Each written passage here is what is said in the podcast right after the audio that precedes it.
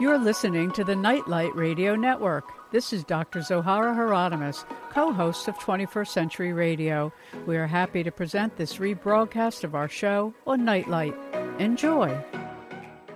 Most of us, at least I think most of us, hope to live long lives filled with good deeds, children, grandchildren, and if we're lucky, even great grandchildren. Some people watch a century pass others only a few years, and still others a few days or even hours, while some souls incarnating have bodies that die before birth. How do we make sense of our deep feelings for life and our world while also living as though dying were a part of our personal and cultural lives? Buddhist and author Robert Sachs tells of his own journey into the frontiers of death, both in his practice and personal life. After losing a child and then having another child reborn seven years later, Sachs guides the reader into the Buddhist view of death and prepares wisely for that journey that each one of us, of all races, all nations, and all religions will share. His beautiful book, Rebirth into Pure Land, a true story of birth, death, and transformation, and how we can prepare for the most amazing journey of our lives, is our topic this hour. I thank you for joining us again, Robert. Oh, it's nice to hear your voice, though. Thank you. Even with the cold, I'm managing to stay conscious. so... It might just be that homeopathic, uh, like cough medicine, uh, gives you a homeopathic intoxication. That must be it. It's the honey in it, I think. Sure. So, look, this is a really serious topic, but no more. Um, it shouldn't be something we fear like our culture does. So, first, talk to us a little bit about the Buddhist perspective of death in general. Well, I mean, um, probably what what Tibetan doctors say, who have obviously been been completely involved with their Buddhist practice as part of their medical training, what they learn, which we also know to be true, is that the first sign of death is birth. That the minute you know there is an explosion between you know the meeting of the egg and the sperm, and everything begins to divide. At some point, what happens is it reaches its maximum uh, potential, and then inevitably will begin to deteriorate. And it's just a, a simple fact of, of how things arise and disappear, and all things do. And I think what it is is that, therefore, uh, in Buddhism, one of the most important lessons, and I think it's probably the most, um, what I would say is, um, not only is it, it it's um, creates humility, but also what it, I think it does is creates a realistic way of living is to understand the truth of impermanence.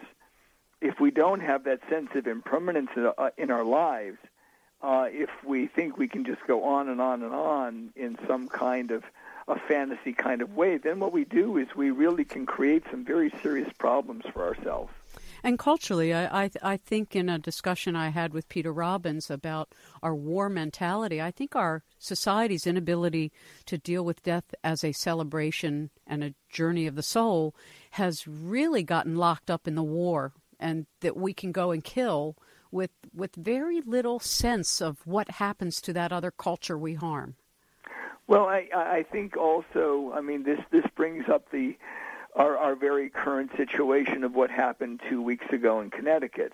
And uh, you know what you have is you know an, an outcry initially, which I think is completely appropriate. You know that that and what I was actually talking about to people on on in social media was the idea that what we need to do is we need to attend to the grieving mothers and fathers and people in that community mm-hmm. before we start any kind of dialogue as to why or how it came about. But once we have done that, once we have really sort of like tended to the living, we need to start asking some serious questions. And we can't necessarily disconnect ourselves from uh, the reality, for example, that we have drone strikes in various parts of the world where there are wedding parties and families that exactly. get uh, annihilated. Exactly. We can't we can't we can't and on one level say how tragic, how human, and then at the same time dehumanize all those others going through similar experiences.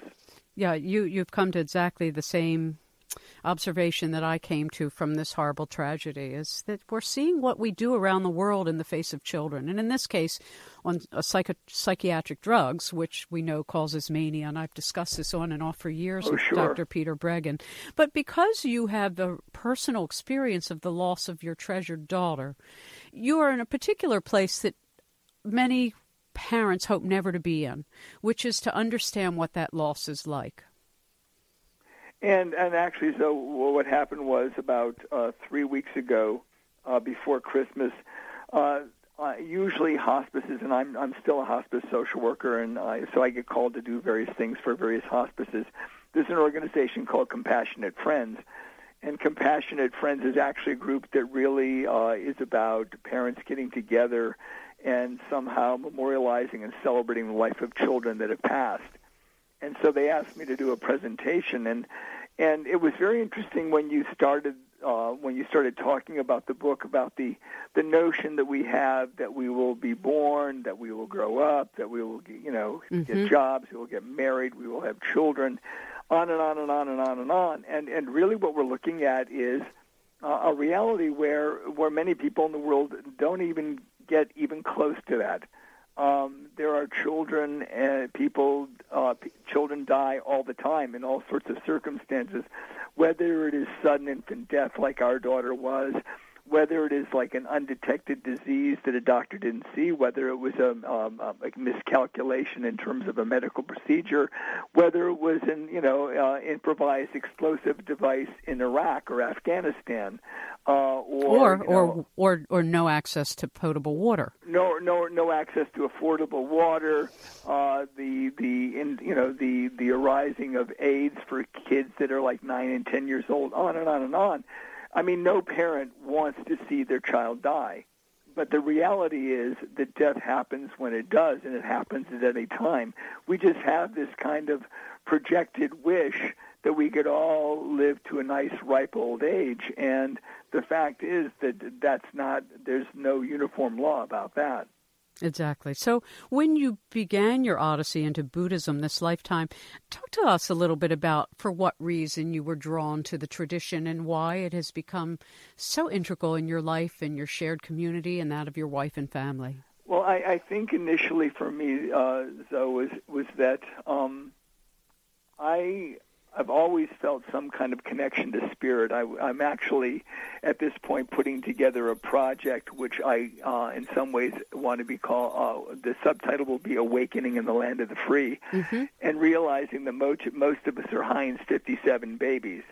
Uh, we have a multiplicity of, of traditions and cultures that interface in our in our in our uh, upbringing of our birth and our upbringing, et cetera, et cetera. For me, I was in some ways thinking that I would become a rabbi because mm-hmm. I come from a long lineage of rabbis from my father's side of the family. But I think what happened for me was that uh, at a very early age, I went through several experiences. First, being Jewish in a non-Jewish community, and being attacked and beaten up or attacked and, and threatened. My family's uh, animal hospital was firebombed. My father was a veterinarian. Mm and then we moved into a, a Jewish enclave. My parents wanted to escape from being a min- minority, and I began to watch the discrimination against blacks and Gentiles in Jewish communities. Mm-hmm. And what I came to at that point was that, that it had nothing to do with um, religion. It had more to do with prejudice in people's states of mind. Right. And therefore, uh, when you look at the idea of Buddhism, which is in fact much more of a mind science – than it is a religion. And you look at the fact that the historical Buddha was faced with the reality not that dissimilar to the Crusades, period of the Crusades, where people were killing each other in the name of God. And he, at one point he said, listen, if we disagree about God and God's supposed to be an objective truth, then obviously it has to do with how we form our opinion about God. So therefore, let's examine our opinions. So to me, uh, having an appreciation and interest in things like psychology and sociology made it so that going into that quest or that uh, inquiry in the Buddhist tradition, which is what it, it is all about, uh, it was logical. I, I also give myself an excuse that I have Mongolian heritage, which uh, means that uh, you know when we start talking about genetic predispositions, I think I was also genetically predisposed to becoming Buddhist. Well, it's so interesting because so many men and women of Jewish background have become Buddhist, and everybody that I know who has chosen that path say because it's not about belief, it's about practice. It's about exactly. true life experience. It's not about somebody's dictum of what you can or can't do or believe. And so I think it's a profound opportunity. And the fact that Buddhism has become so prevalent in the West, I think, is so healthy for the Western well, culture. Well, not only that, what, I mean, probably one of the more wonderful events I had to deal with uh, many, many years ago was uh, I was um, I was working at a holistic health center in Lexington, Kentucky. And at one point, uh, some of the brothers from Gethsemani, which was the monastery of Thomas Merton, uh, came for treatment. And we got to be close friends. And the brother said, "Would you come to the uh, the monastery uh, to help us, you know, just set up our our um, our kitchen so that we could be more healthy?" And so I went to, you know, Thomas Merton's monastery. Obviously, this is many years after Thomas Merton had passed. And um, I think I probably spent as much time talking about yoga and meditation as I did talking about food because mm-hmm. what I found out was that many of these brothers had gone to Zen retreats, had gone to yoga retreats, were doing yoga and meditation in their cells, and their attitude was, whatever brings us closer to God is fine by us. Right. Well, and I think that, you know, that's why I love the fact that the Mayan tradition speaks of this time period as the sixth sun, the flowering and cross fertilization of all traditions. And I yes. think for those of us who have been on the path of spiritual seeking, and that's pretty much that whole 50s, 40s, 50s generation, um, that it's a really important path that every human goes on at some point in some lifetime. And if not this lifetime, maybe next lifetime. But the point you make in your book, and I think it's such a beautiful book and such an important addition, Rebirth into Pure Land, is that you point out that helping the the person who is dying is a really specific thing, and it's extremely charted territory in Buddhism. Yes, it is, and, and I think what it what it is is that by virtue of the fact that Buddhism focuses on uh, what is going on in the mind through various experiences, it lends itself, and it's the healing systems that have come from it, lends itself to the ability to be able to help a person going through the dying process understand and normalize that process. Right. In, and also, what that does is it is of tremendous help to the family witnessing that situation. I mean, I spend a lot of, I mean, oftentimes when I get the opportunity, and fortunately, I would say that it, it's it's happening possibly a little bit more than it used to, is is being able to um, sort of like explain uh, to a family the various states of mind. I'm actually I'm more I think what I would say is I'm more confident in doing it with people than I was when I initially started hospice work so that being able to map out to people what they will experience or what loved ones will observe in the person that is dying um, actually creates a tremendous amount of sanity and comfort. Well, and, and, as the Buddhists say, there is such a thing as dying well. And where our culture, unfortunately, hides generally the dead away, or the people who are dying, any one of us, in a hospital yes. or somewhere separate from the family. And with people they don't even know who are certainly loving, kind people, but it but it doesn't necessarily make for a good death. Well, we have a very dysfunctional relationship with impermanence. That's the right way to put it. That's beautifully put. Well, look, speaking of impermanence, our time is, so we're going to take a break. And when we come back, I, would like to do as you do in your book, Rebirth into Pure Land, talk about some of the, the way the Buddhists describe the stages that a human goes through in the sure. process of dying, because all of us are going to be there. And the more we can share with each other what this journey is like so that the conscious human can continue in a good way after the body ceases is really the objective in all these great practices. We'll be right back. Our guest, Robert Sachs, his book, Rebirth into Pure Land. Hello, this is Heather Reed, co author of Sustainable Wellness an integrative approach to transform your mind, body, and spirit. You can find out more about our book and our program, www.sustainablewellnessonline.com. You're listening to 21st Century Radio with Dr. Zohara Hieronimus, one of the best and experienced interviewers I've ever listened to. You're in great hands. Enjoy. So, Robert, the Buddhists really say that there is such a thing as having a good death, just like we know there's such a thing as having a good birth.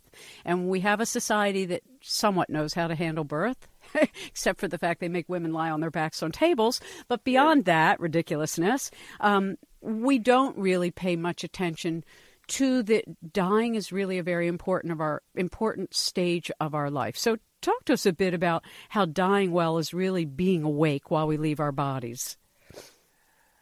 There is a very distinct way in which um, the natural elements of our body uh, break down. And in Tibetan medicine, uh, it looks at it from the standpoint of the organ systems, and the uh, the Buddhist psychology looks at it from the standpoint of the emotions and the spiritual experiences a person is having.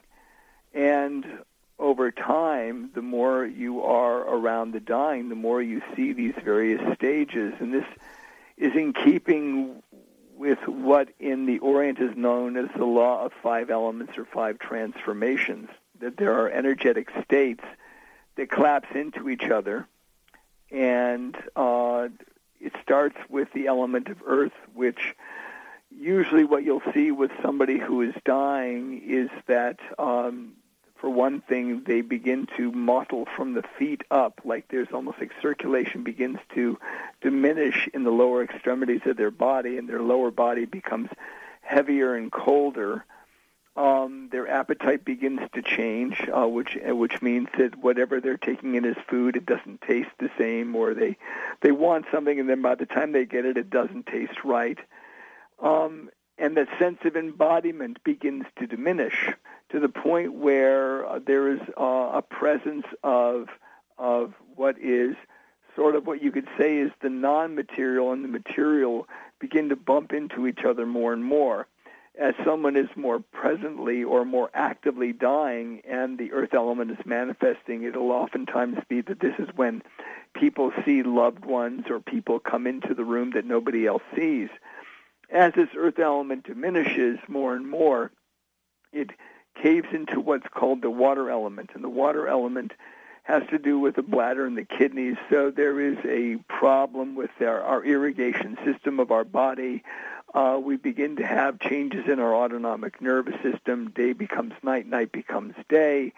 Um, we feel thirsty, then we feel, uh, and then and sometimes just just uh, just needing needing more water, but water not satisfying.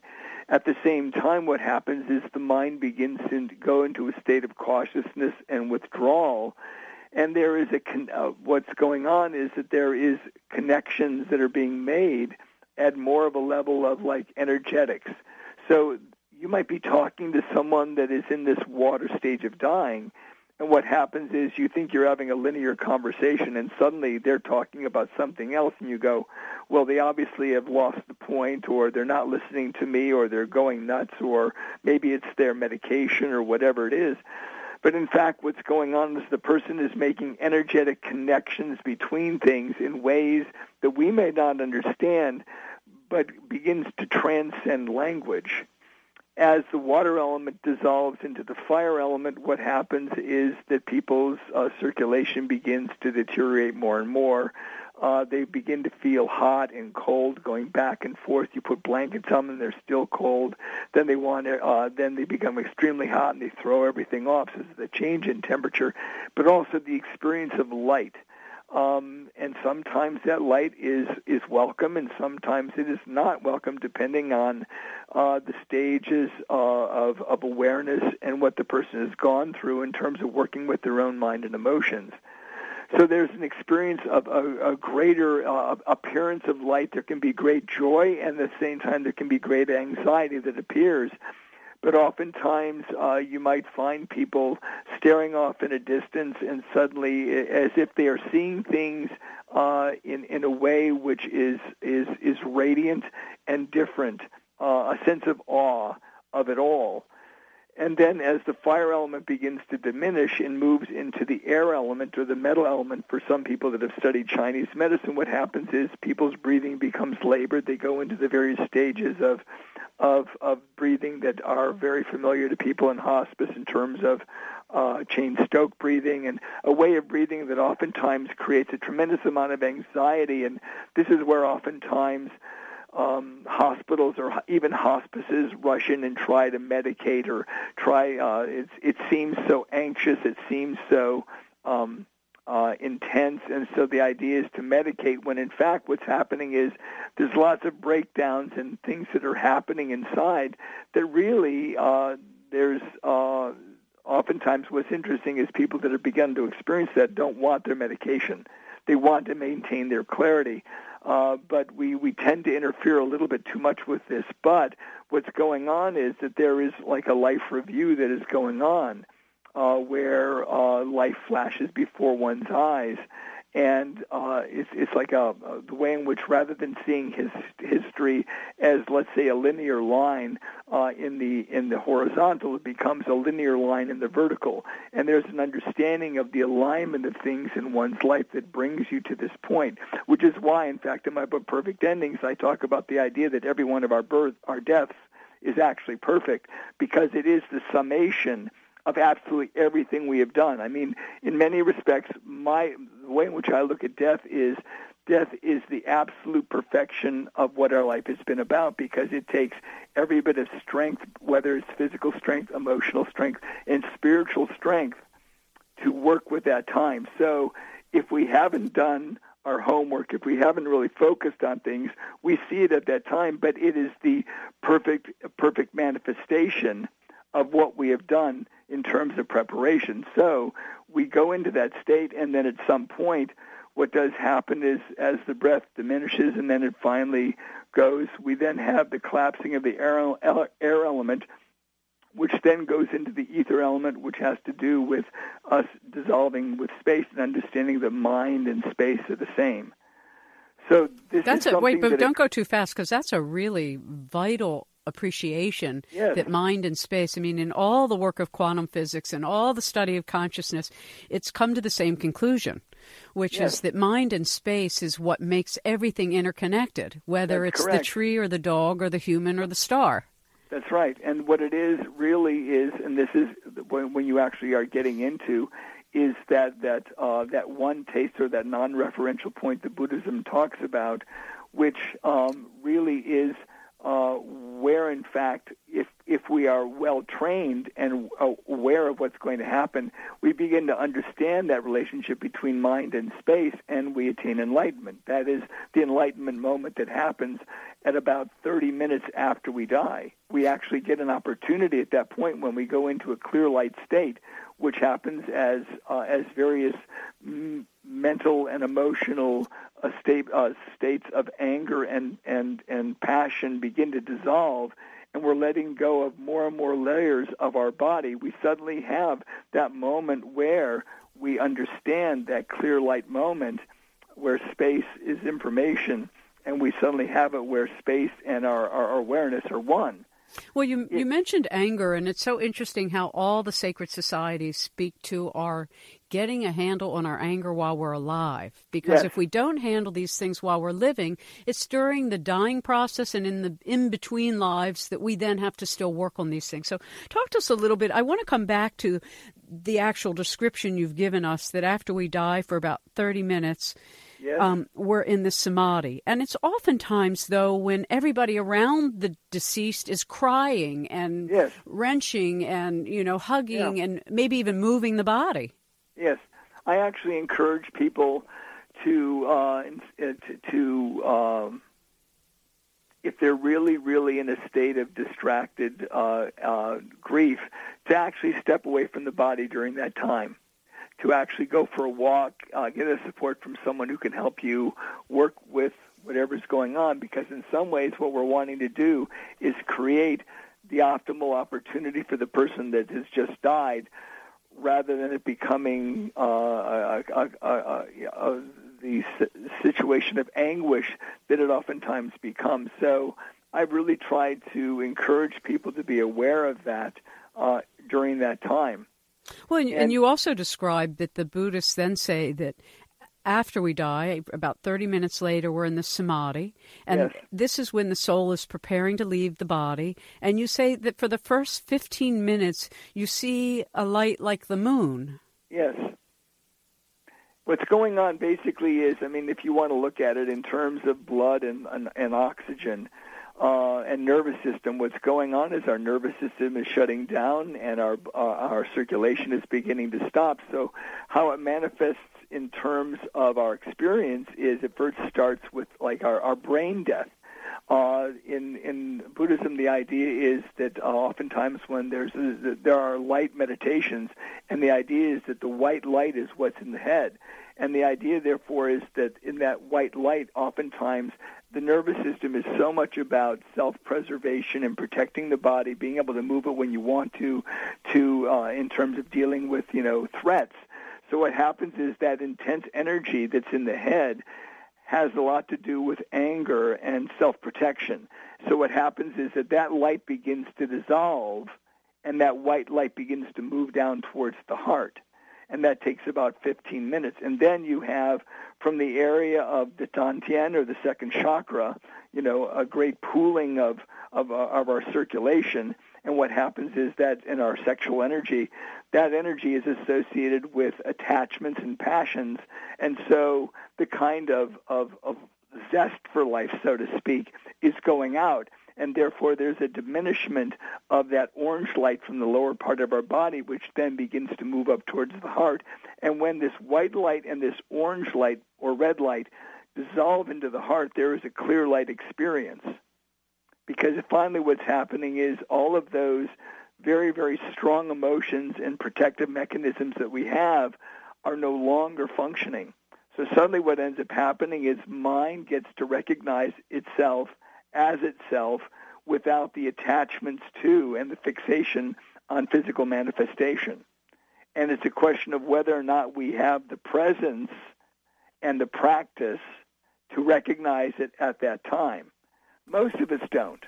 Well, you know, it's so interesting because George Harrison, in preparation for his death, had done a great deal of meditative work in order to be awake while he died. Yes. And, and so it's, it's, there's a lot of um, interest, let me put it that way, in the Western culture of yes. seekers to use the Tibetan tradition in a way that will be helpful for evolution. So, if after this 30 minutes, so let's say most Westerners haven't done any practice, and if they've grown up in some traditions, they're absolutely terrified of what will happen yes. after they die. How does fear of death um, get in the way of this samadhi? Um, it, well, it does. I mean, basically, what happens is if your mind is not prepared in, in many. I mean, I think what's beautiful, though, is the thing that I've I've seen is, let's say, people that have had uh, no faith or or very rigid faith, mm-hmm. and I've been pe- with people the last few days before they died and seen a sense of amazement in their eyes. Yeah. Like there's like a radiance and there's a beauty, and I've I've I've ventured at times when I've seen that uh, for people that are either um, you know, never believed in God suddenly have uh, a sense of connection to something greater than themselves. Mm-hmm. And some people that have had a very, very anthropomorphic God who suddenly they begin to realize, and I just say to them, it's much bigger than you thought, isn't it? Exactly. Well, as I always say, you know, if you haven't had a peak experience while you're alive, you're going to get it when you die. You are going to get it. you are going to get it. I mean, we really do have revelation at death. In fact, that's what the whole tabernacle tradition that I've studied from a Kabbalistic vantage point sure. Was all about. When you finally get into the Holy of Holies and you have divine revelation, we experience yes. that when we throw off our bodies. So, and we will do that. And then it just becomes a question of, uh, and, and this again is that, that that so much of what goes on with the mind has to do with good or negative habits that we've created. Therefore, it can be that in the face of that, uh, most people, what happens in that situation where we are presented with the uh, the clear light experience, most of us just pass out. mm-hmm. We can't handle it. We can't handle the truth. So what happens is that about three days later, um, what happens is we sort of like pull out of that fainting experience and begin our, our consciousness begins to reemerge again, which is interesting that we have the idea of awake that happens for three days. You know, because simply because what happens is, according to Buddhist tradition, at that point, the mind comes out of that swoon, and you're suddenly beginning to be presented with the intermediate state between the life that you've led, the life that you're just you have just left, and what is going to happen next. And so, at that point, you still have to begin to work with the emotions the emotions are still there. Mm-hmm. Well, you know, so when you look then at the Buddhist practices of various kinds of meditations and various kinds of actions in the world that are based in sort of connecting us to the all, compassion and you know codependent arising all these wonderful ways of expressing that we're one yes. it makes it a lot easier then obviously when we leave our bodies yeah, I mean, basically, the idea is is that practice makes perfect. Mm-hmm. I mean, it's you know, it's it's it's like, and this is the point that I make in the book is that. Um, you know, this is something that we're taught from a very, very early, very early age. If you want to master anything in your life, you practice it.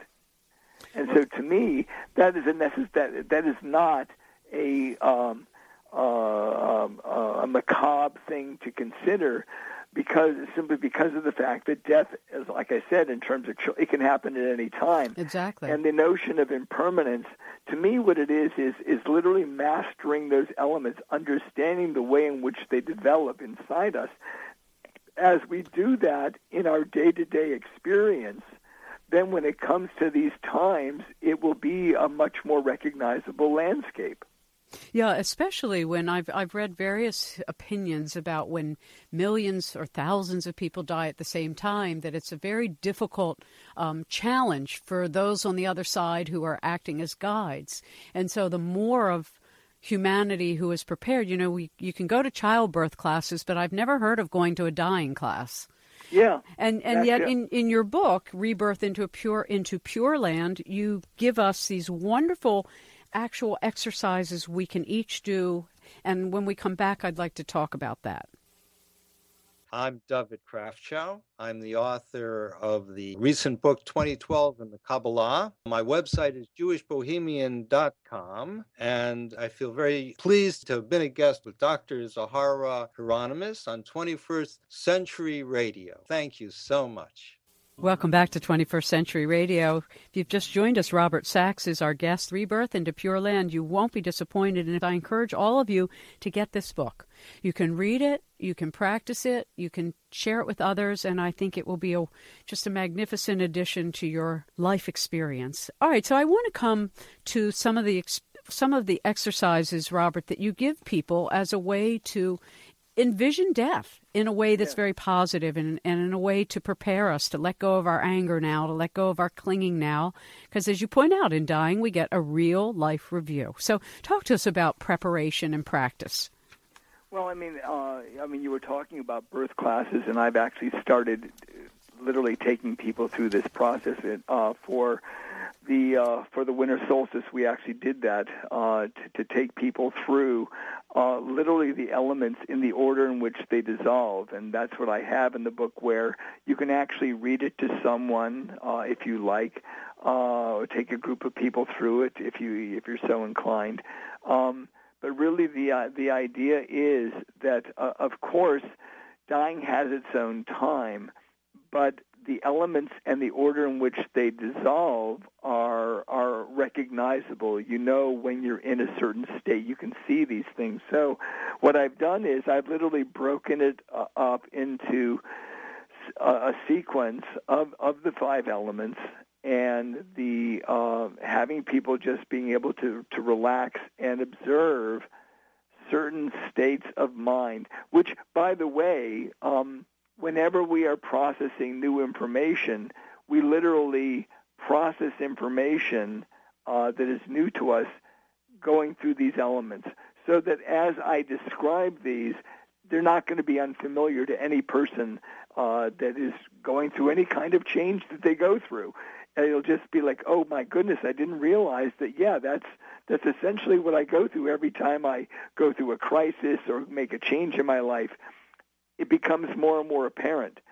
So what I've done is I, I, I go through each one of these stages talking about the the the uh, the emotional states that are are part and parcel of the process, and also one of the uh, chapters that I have really has to do with, uh, as part of that, um, realizing that we uh, we have our bodies, but we are not our bodies, and it's a process. Uh, I, I, I talk to uh, talk about the you who you are be, uh, behind it all, and so to me, what I try to do is I try to help people go through that state, let go into the next element, let go into the next element, let go into the next element until eventually you begin to understand who you are behind all of the ways in which we define and protect ourselves and the boxes we put ourselves in.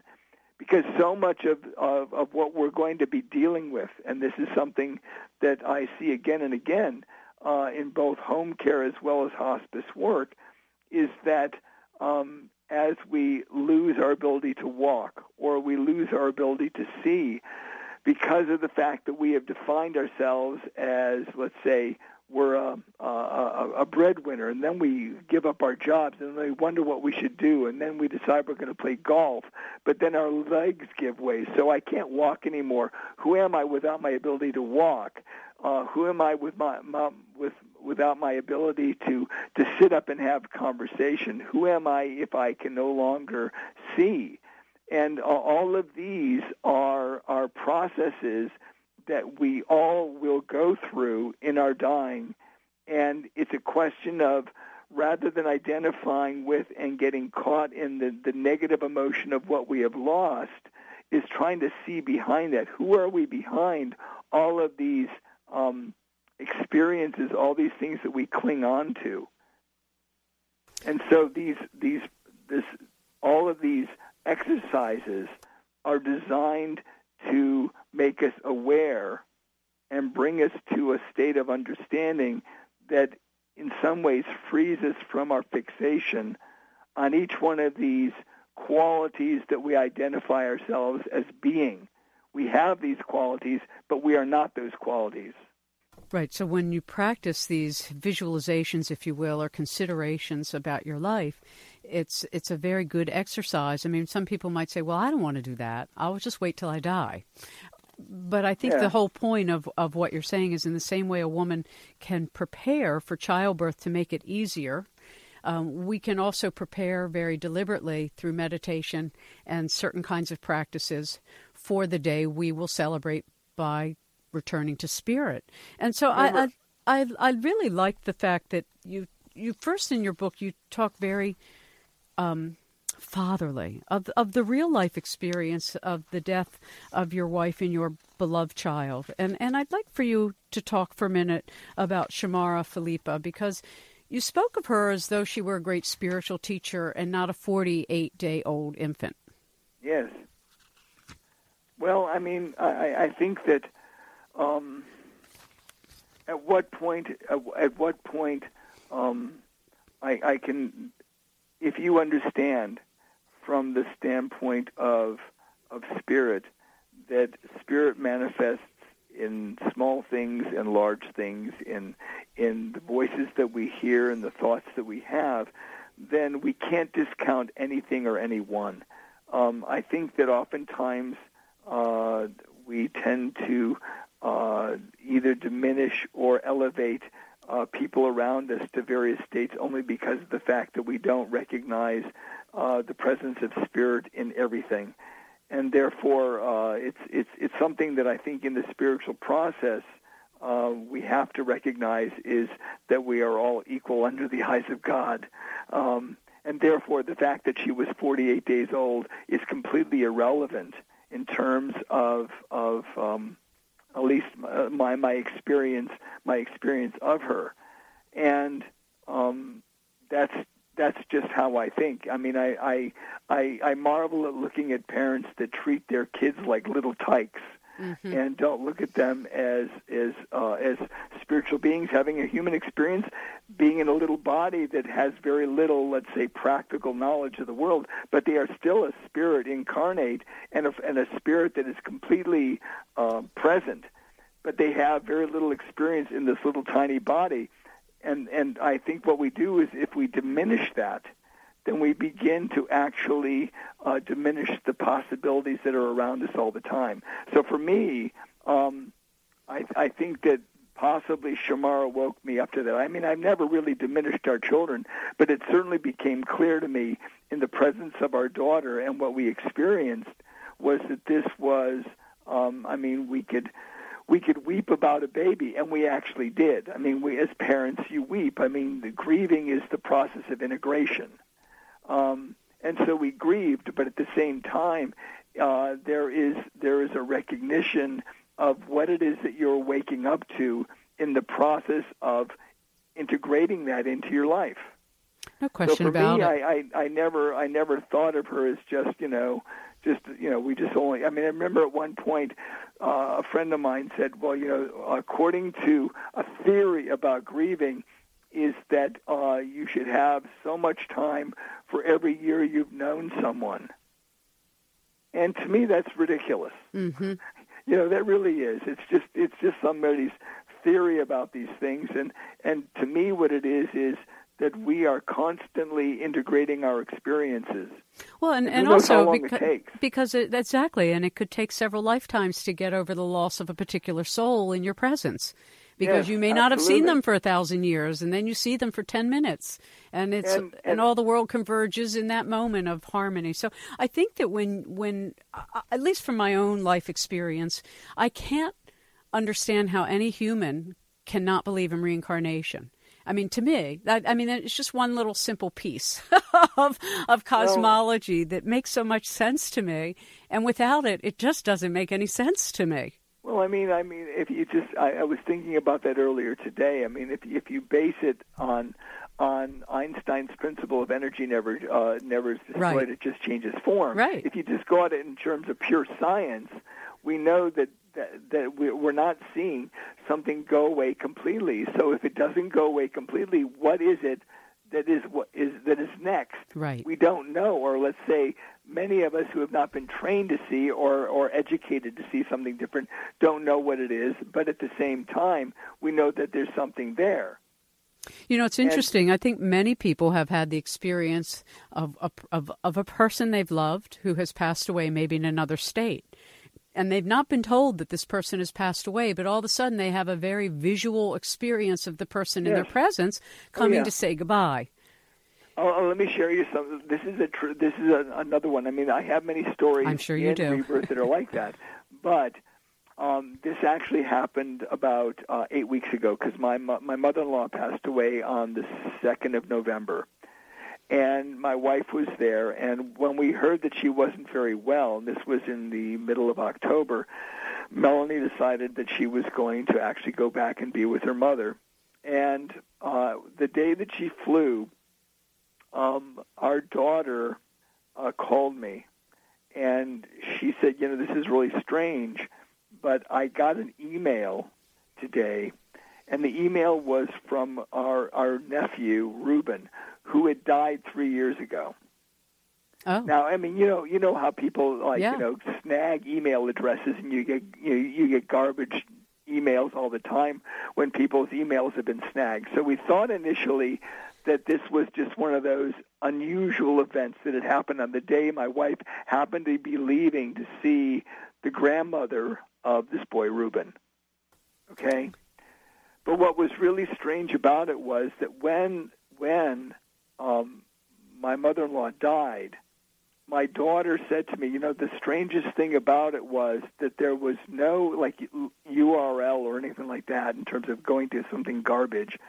All there was in the subject line was the word nine. And my mother-in-law died nine days after my wife left. Hmm, interesting. I mean, you know, I think for there are people in our listening audience who have had very unusual things happen to them, like Yes. something you just described. Yes. And oftentimes there's a fear of telling anybody because you'll be ridiculed. And and so what I've always said to people is then don't. you know, you don't have to get an explanation or a justification from anybody for these wonderful, you know, provings of universality of all. I think what was really interesting for us, you know, so was was after um, after our daughter died, I had a chance to talk with one of the chief researchers for a sudden infant death in the United States. Her name is Carrie Sheehan. And Carrie was saying, you know, after all the investigation we've done into SIDS, we've looked into all sorts of factors, whether the child was on their stomach, on their back, whether the parents were vegetarian, blah, blah, blah, mm-hmm. uh, whether they had PVC mattress. The only thing we could find in common with all of these people, all the parents of children that died of SIDS, was that the parents had premonitions that their child was going to die. Mm-hmm. That was the only thing they found in common. Mm-hmm. Yeah, Larry Dossey wrote about that. Mm-hmm. And the parents didn't talk about it. No, and when they did, when they did talk to doctors, Larry Dossey wrote about this in his books. Um, what a tragedy it is that parents who have these hunches are often denigrated by the medical profession. Oh, absolutely. And if they'd only paid attention to the intuition of these loving parents, some of these children would have been alive. Maybe, maybe not. Right. You know, well, you're again, right. And and how do we know? You know, in in the Hasidic tradition, they say when a very young child dies, they came to teach the parents. Yes. And that that's yes. their purpose. And the other teaching in Hasidim is that when we die, the day of our death is when all the good we've done to the world illuminates the world again. And that's why people often say when a great person dies or a person who has done so much good, that people feel their presence all over the world. Well, I think what was amazing for us, Zohara, was that, that in fact, the Lama that was with us at the time our daughter died has gone on to teach over a hundred thousand people how to consciously die Mm. worldwide. How beautiful. So, so my, my daughter's my daughter's death was what launched him into doing that for hundreds of thousands of people. How beautiful. Well, Shamara Phillipa has given you a great legacy, and her teaching and her life and her soul lives on in your family, a wonderful family. Have you three children? We have three children. Right, how beautiful. Well, I want to thank you, Robert, for taking what was a very personal story and turning it into a very beautiful Buddhist teaching that can help anybody of any faith or of non faith in, in really approaching what this beautiful experience is for every human. It's been a real honor to be with you, Zohar, again. I, I really love how you present things, and I, I love interacting with you like this. So thank you so much for allowing me into your space. Well, we all share it anyway. That's what I like to say to everybody. So Yes. when you sleep tonight, I'll be there. That's right. God bless everybody. We'll see you next week. 21st Century Radio is produced by Hieronimus and Company. Our executive producer and research assistant is Laura Kortner, and I'm Dr. Zohara Hieronimus. And remember, we do need more love in the world.